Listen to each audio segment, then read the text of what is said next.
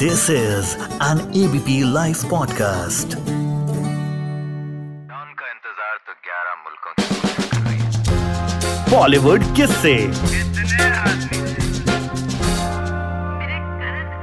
आए हैं?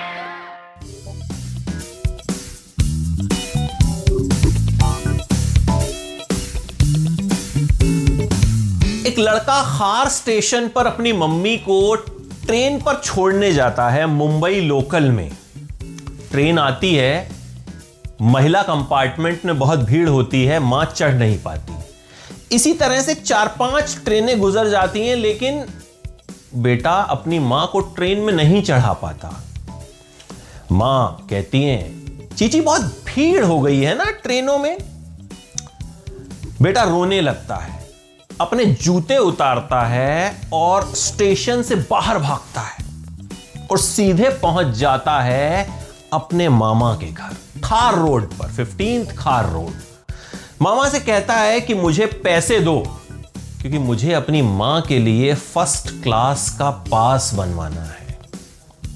मैं नहीं देख सकता कि मेरी माँ जो है वो इस तरह से भीड़ में खड़ी रहे और उसे ट्रेन ही ना मिले।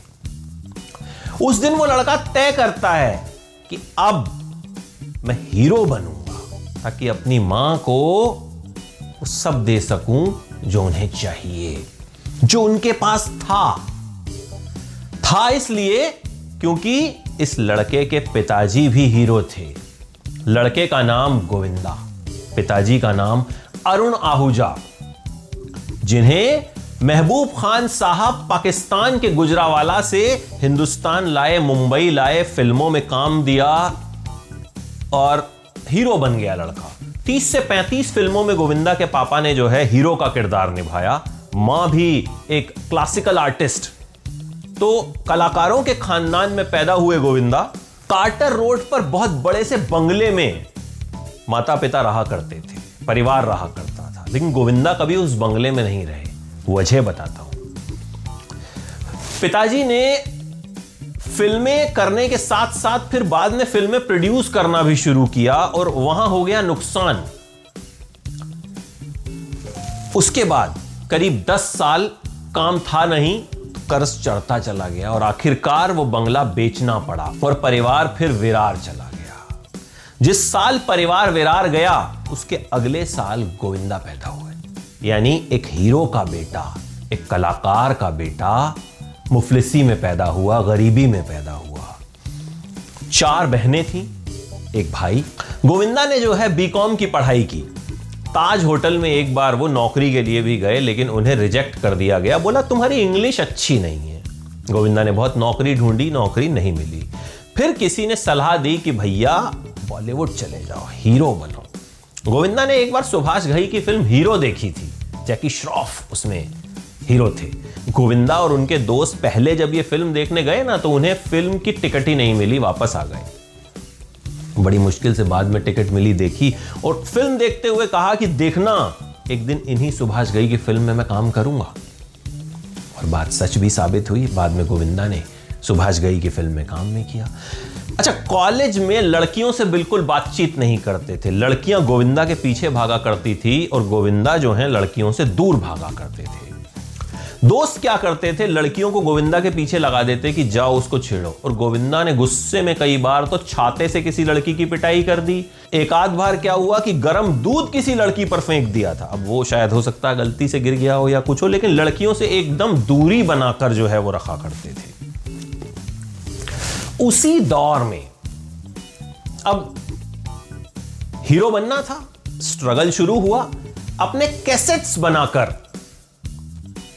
प्रोड्यूसरों के यहाँ जाते थे और उनके नौकरों को पटाते थे कि ये मालिक को दिखा देना जरा अब उस दौर में जो है प्रोड्यूसर के नौकर भी जो हैं, वो एकदम रॉब में रहा करते थे कि अच्छा ऐसे ही एक प्रोड्यूसर के यहाँ गए तो उसके नौकर को लग गया कि इस लड़के का कुछ ना कुछ हो जाएगा।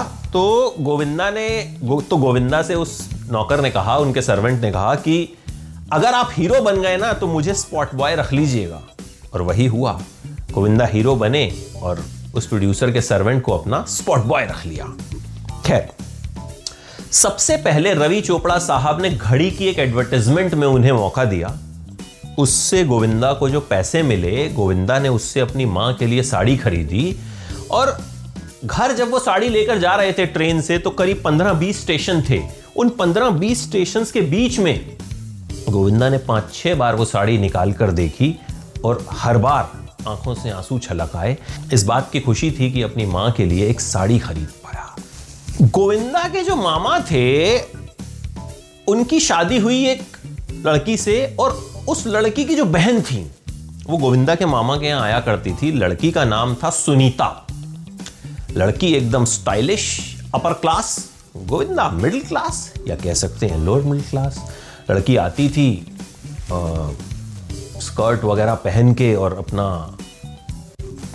कुत्ता लेकर अपने डॉगी को घुमाती हुई च्विंगम खाती हुई एकदम स्टाइल में गोविंदा को बुलाती थी, चिची चिची। तो गोविंदा को तो समझ में नहीं आता था कि भाई कुत्ते को बुला रही, मुझे बुला रही। खैर, गोविंदा के मामा ने लड़की से कहा मतलब अपनी साली से कहा कि भाई, लड़का बड़ा स्मार्ट है, बहुत अच्छा डांस करता है। लेकिन सुनीता को गोविंदा कुछ पसंद थे नहीं। उन्हें लगता था, ये क्या डांस करेगा? इससे अच्छा तो मैं डांस कर लूँगी। तो दोनों के बीच में कॉम्पिटिशन हुआ करते थे, पचास रुपए के लिए, सौ रुपए के लिए। खूब दोनों के बीच में शुरुआत में लड़ाई झगड़े हुआ करते थे। फिर धीरे धीरे जो है, दोस्ती शुरू हुई। गोविंदा को फ़िल्म मिली तनबदन। सबसे पहली फ़िल्म गोविंदा की तनबदन थी। उसी फ़िल्म के प्रीमियर से जब ये लोग वापस आ रहे थे ना तो गाड़ी में पीछे की सीट पर एक कोने पे गोविंदा थे, एक कोने पे सुनीता थी और बीच में सुनीता के भाई थे। तो गोविंदा और सुनीता ने एक दूसरे का हाथ पकड़ लिया। अब गोविंदा कहना है कि सुनीता ने हाथ रखा पहले, गोविंदा ने हाथ पर हाथ रखा और जब सुनीता ने हाथ नहीं हटाया तो गोविंदा को लगा कि भाई लड़की राज़ी है और उसी टाइम पे तय कर लिया गया कि एक दूसरे के हो जाएँगे। माँ को भी जो है, सुनीता बहुत पसंद थी गोविंदा की माँ को और दोनों की लव कम अरेंज मैरिज हो गई। लेकिन उस वक्त गोविंदा को लोगों ने कहा कि अगर तुमने अपनी शादी की बात जो है वो पब्लिक कर दी तो हमारा करियर खत्म हो जाएगा।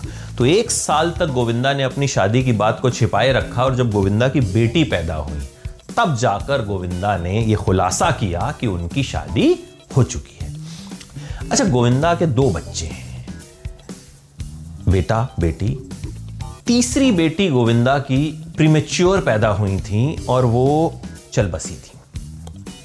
ये दुख गोविंदा को हमेशा परेशान करता रहा। उस वक्त गोविंदा बहुत परेशान हुए थे इस बात को लेके। तो गोविंदा की माँ ने कहा था कि इस बच्ची की जो डेड बॉडी है, इसे तुम नर्मदा में बहा के आओ। और गोविंदा जब गाड़ी में जा रहे थे उस बच्ची को बहाने के लिए तो रास्ते में एक भिखारन मिली। उसने अपने बच्चे को हाथ में ले रखा था। गोविंदा ने जब खिड़की खोली उस भिखारन ने देखा कि गोविंदा के गोद में जो है वो बच्ची की डेड बॉडी है तो वो अपनी बच्ची को लेकर वहाँ से भाग गई। गोविंदा का कहना है कि उस वक्त मुझे बहुत दुख हुआ। उस वक्त मुझे लगा कि भिखारी तो मैं हूँ, ये नहीं है। तो ये एक दुख जो है वो गोविंदा के साथ हमेशा रहा। गोविंदा ने करियर में बुरा दौर भी देखा। और जब गोविंदा ने करियर में बुरा दौर देखा ना तो उनकी माँ उनसे एक बात कहा करती थी कि देखो, सौ करोड़ में दस ही हीरो होते हैं। सौ करोड़ के सौ करोड़ लोग तो हीरो होते नहीं है। और अगर दस हीरो में से तुम एक हो और तुम भी परेशान हो तो क्या फ़ायदा हीरो बनने का? अब दुनिया थोड़ी लूटोगे। तो गोविंदा, माँ की बात सुनकर जो है, खुश हो जाया करते थे। माँ के भक्त माने जाते थे गोविंदा। माने जाते हैं। माँ इस दुनिया में नहीं है, लेकिन माना जाता है कि गोविंदा अपनी माँ को जो है, गुरु भी थी उनकी माँ, उनके भक्त भी थे वो, उनके लिए बहुत कुछ थी। पहली बार गोविंदा और उनकी पत्नी ने जब ये सोचा कि चलो शैंपेन पी जाए तो ये लोग ताज होटल गए और वहाँ पर शैंपेन ली। गोविंदा ने पीने से पहले मम्मी को फ़ोन किया, मम्मी, पी लूँ? मम्मी ने कहा, तुम पियोगे, ये तो खराब चीज़ है, लेकिन ठीक है, अगर तुम एंजॉय करना चाहते हो तो कर लो। फिर सुनीता ने गोविंदा को देखा कि अच्छा अपनी मम्मी से ये भी पूछ लिया। तो खैर ये मज़ाक की बात है। तो गोविंदा माँ के लिए बहुत पॉजिटिव भी रहे, बहुत प्यार उन्हें अब तक करते हैं हर जगह। हर जगह जहाँ वो होते हैं, ज़िक्र माँ का ज़रूर होता है। और माँ का ही आशीर्वाद रहा कि गोविंदा जो है वो इतने बड़े स्टार बने। तन बदन उनकी पहली साइंड फ़िल्म थी, लेकिन रिलीज़ सबसे पहले हुई इल्ज़ाम। उसके बाद लव 86 तो तमाम तरह की फ़िल्में, गोविंदा के डांस ने दुनिया को दीवाना बना दिया। गोविंदा की अदायगी ने एक साथ 40 40 फ़िल्में गोविंदा ने साइन कर ली थी, जो एक रिकॉर्ड बन गया। फिर डेविड धवन के साथ जोड़ी बनी और Coolie number one, hero number one, तमाम तरह की फ़िल्में उन्होंने की और छा गए। हालाँकि लेट लतीफ़ी के लिए काफ़ी बदनाम गोविंदा रहे। तो खैर देखिए, सितारों के साथ कोई ना कोई नखरा तो हमेशा होता है। तो गोविंदा इस बात को मानते भी हैं कि हाँ ठीक है, मैं लेट लतीफ़ था। कुल मिलाकर गोविंदा एक ऐसे देसी सुपरस्टार हैं, जिनकी फ़ैन फॉलोइंग हर एज ग्रुप में है, बच्चे से लेकर बूढ़े तक। गोविंदा को चाहते हैं, उन्हें पसंद करते हैं, उनकी एक्टिंग का, उनके डांस का लोहा मानते हैं और उम्मीद यही कि गोविंदा सालों साल हमें यूँ ही एंटरटेन करते रहेंगे।